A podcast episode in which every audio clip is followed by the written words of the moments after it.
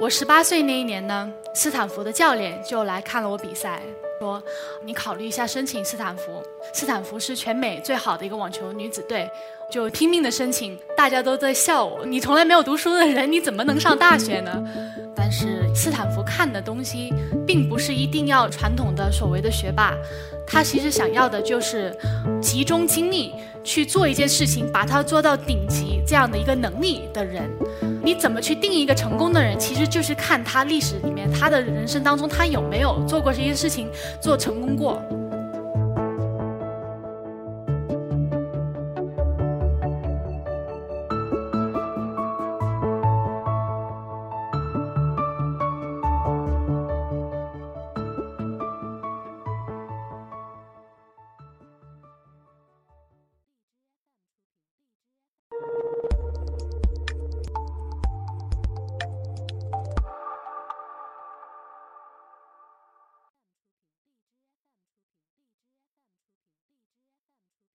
我是这个一课 Talks 的讲者啊，李若琪，叫我 V 就好了，V 一两个一。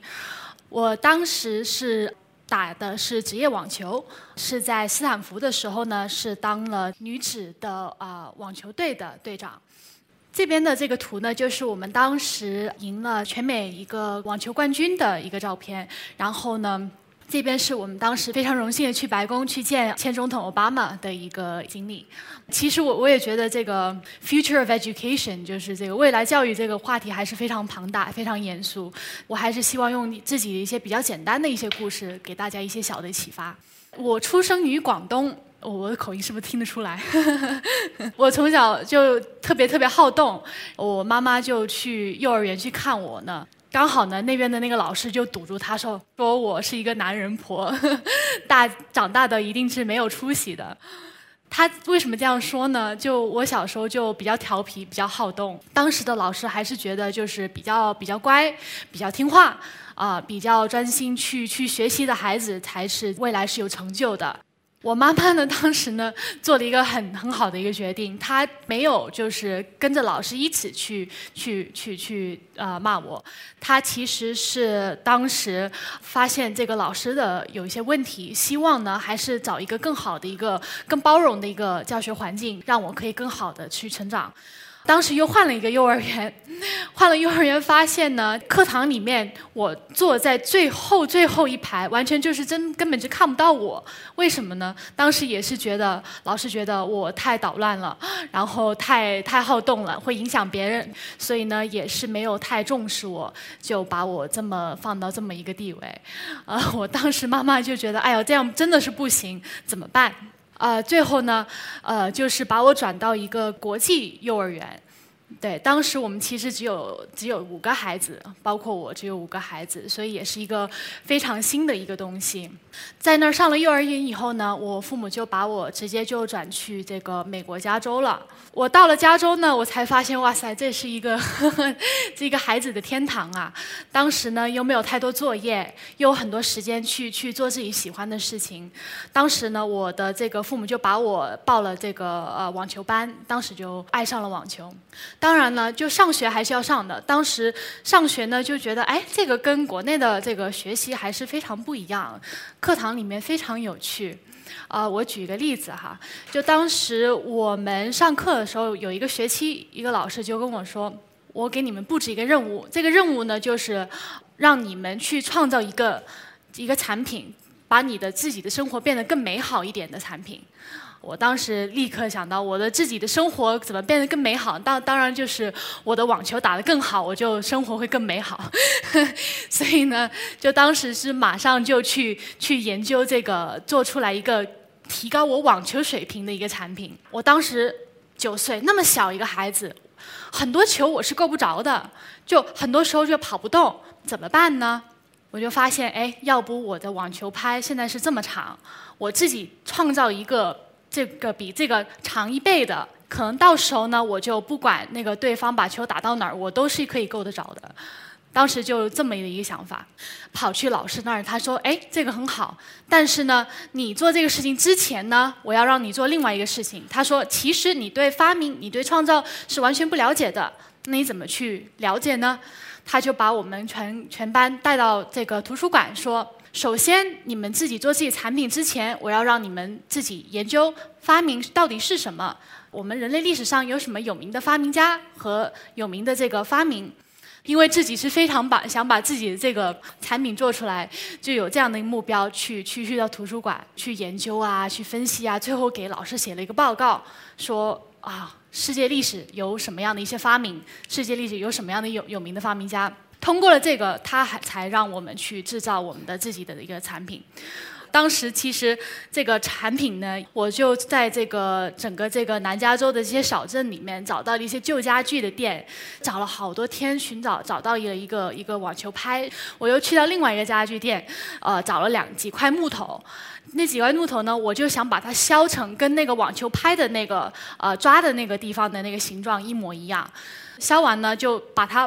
两个就钉在一起，然后包起来，把这个网球拍的这个拍子的这个抓的地方变得就长了个三倍。把这个做起来了以后呢，我不仅是做出了一个样品，老师说你这个东西必须要有用，用这个东西可以打球，我才给你分。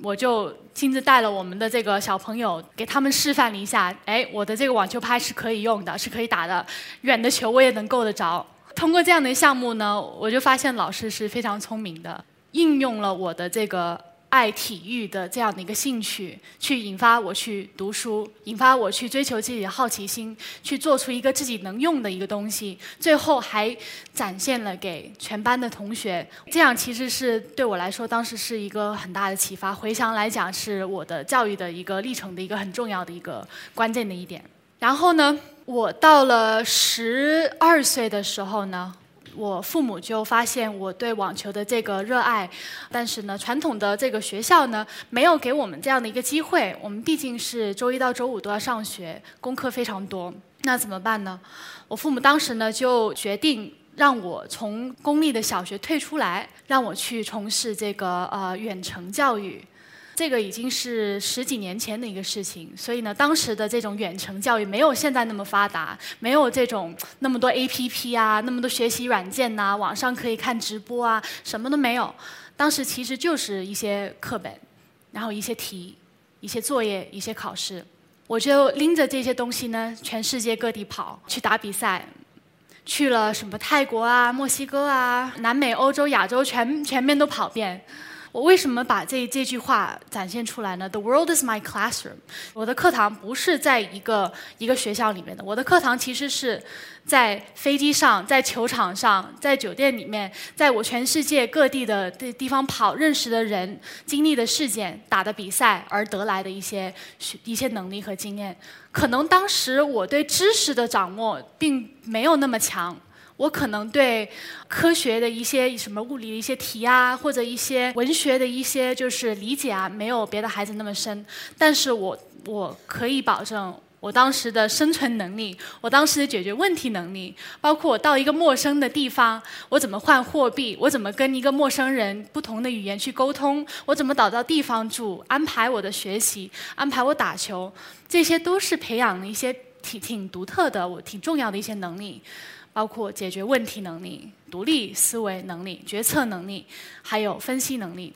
我十八岁那一年呢，就呃在打这个青少年美网的时候，呃斯坦福的教练就来看了我比赛，他就比赛后呢就坐下来跟我说，呃要不你考虑一下上大学吧，你考虑一下申请斯坦福。我当时跟朋友们说了这句话，说哎你看斯坦福也想要我。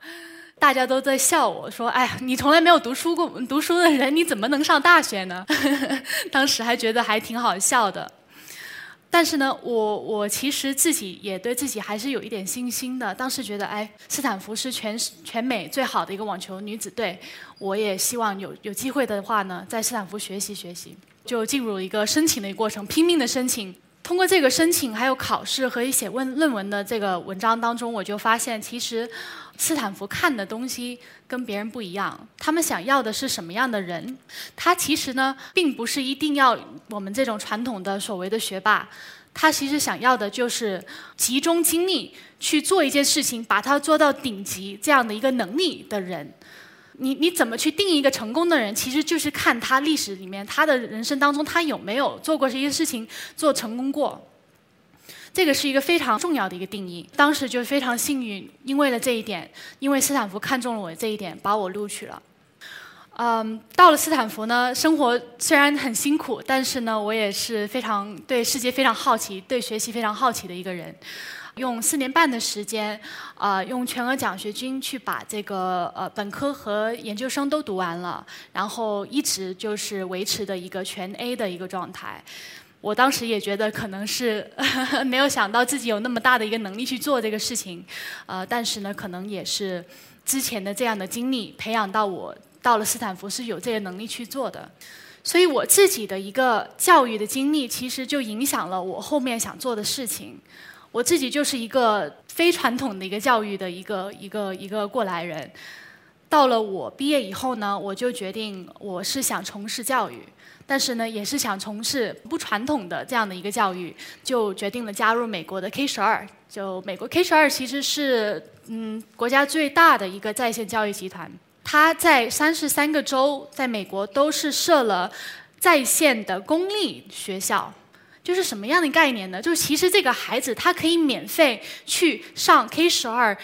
整个一个体系的一个课程，语文、数学、科学、历史都是在网上上的。他没有学校的楼，也没有真正看得到的老师，只能在线上学习。为什么美国的这个会会支持有这样的一个公立体系呢？美国有很多很多孩子都是啊职业的这个艺术家、音乐家、体育家，或者他们有某一些家庭这些因素、一些情况，可能让他无法去上他的这个呃当地的一个公立学校，所以呢就。很幸运的，在 K 十二的时候呢，可以帮助开展这样的一些学习的一些方法，可以给到一个公立的一个体系给孩子，让他们可以免费去这样去上学，同时追求他们自己的兴趣，同时比较灵活的可以接受他们自己的一个家庭情况，然后同时在在学习。美国其实这块已经非常发达了，做了几年发现，美国的孩子真的挺幸运的，各种各样的选择都有，各种各样的这种教学模式啊，这种学习方式啊，提供给他们。我讲到这里，其实我可能最后就是总结几点吧。我觉得第一点呢，就是其实无论我们从事什么样的工作，无论未来是怎么样的一个一个 environment 一个环境，我们孩子都是需要，包括我们今天专家讲的能力。各种各样的能力，而不是知识。我自己的这个教育的经历里面也发现到这一点：你学的知识并不重要，你今天学的，你明天有可能就忘了；你考完试，你可能就真的是忘了。但是呢，你在跟人家交流学习，你在比赛，你在世界的这样的一个课堂当中去学习的知识，包括你经历的东西，是永远是带给你永远的一个能力的一个提升。每个孩子不一样，每个孩子兴趣不一样，每个孩子思维也不一样，行为也不一样。我们很多时候这种传统的这个学校是没有办法去去结合到他的这些需求和兴趣。多往外看，因为我们现在的这个生活、这个世界都是连在一起的。我觉得我们没有什么 excuse，没有什么理由，就是呃对对外界不了解。我觉得这个就是我希望我们孩子可以达到的一个未来的一个教育，就是多可以出去尝试，多在社会里面跑，而不是就在一个课堂里面坐着去去听老师的这种，呃，跟他们讲知识。演讲就到这儿，谢谢大家，嗯。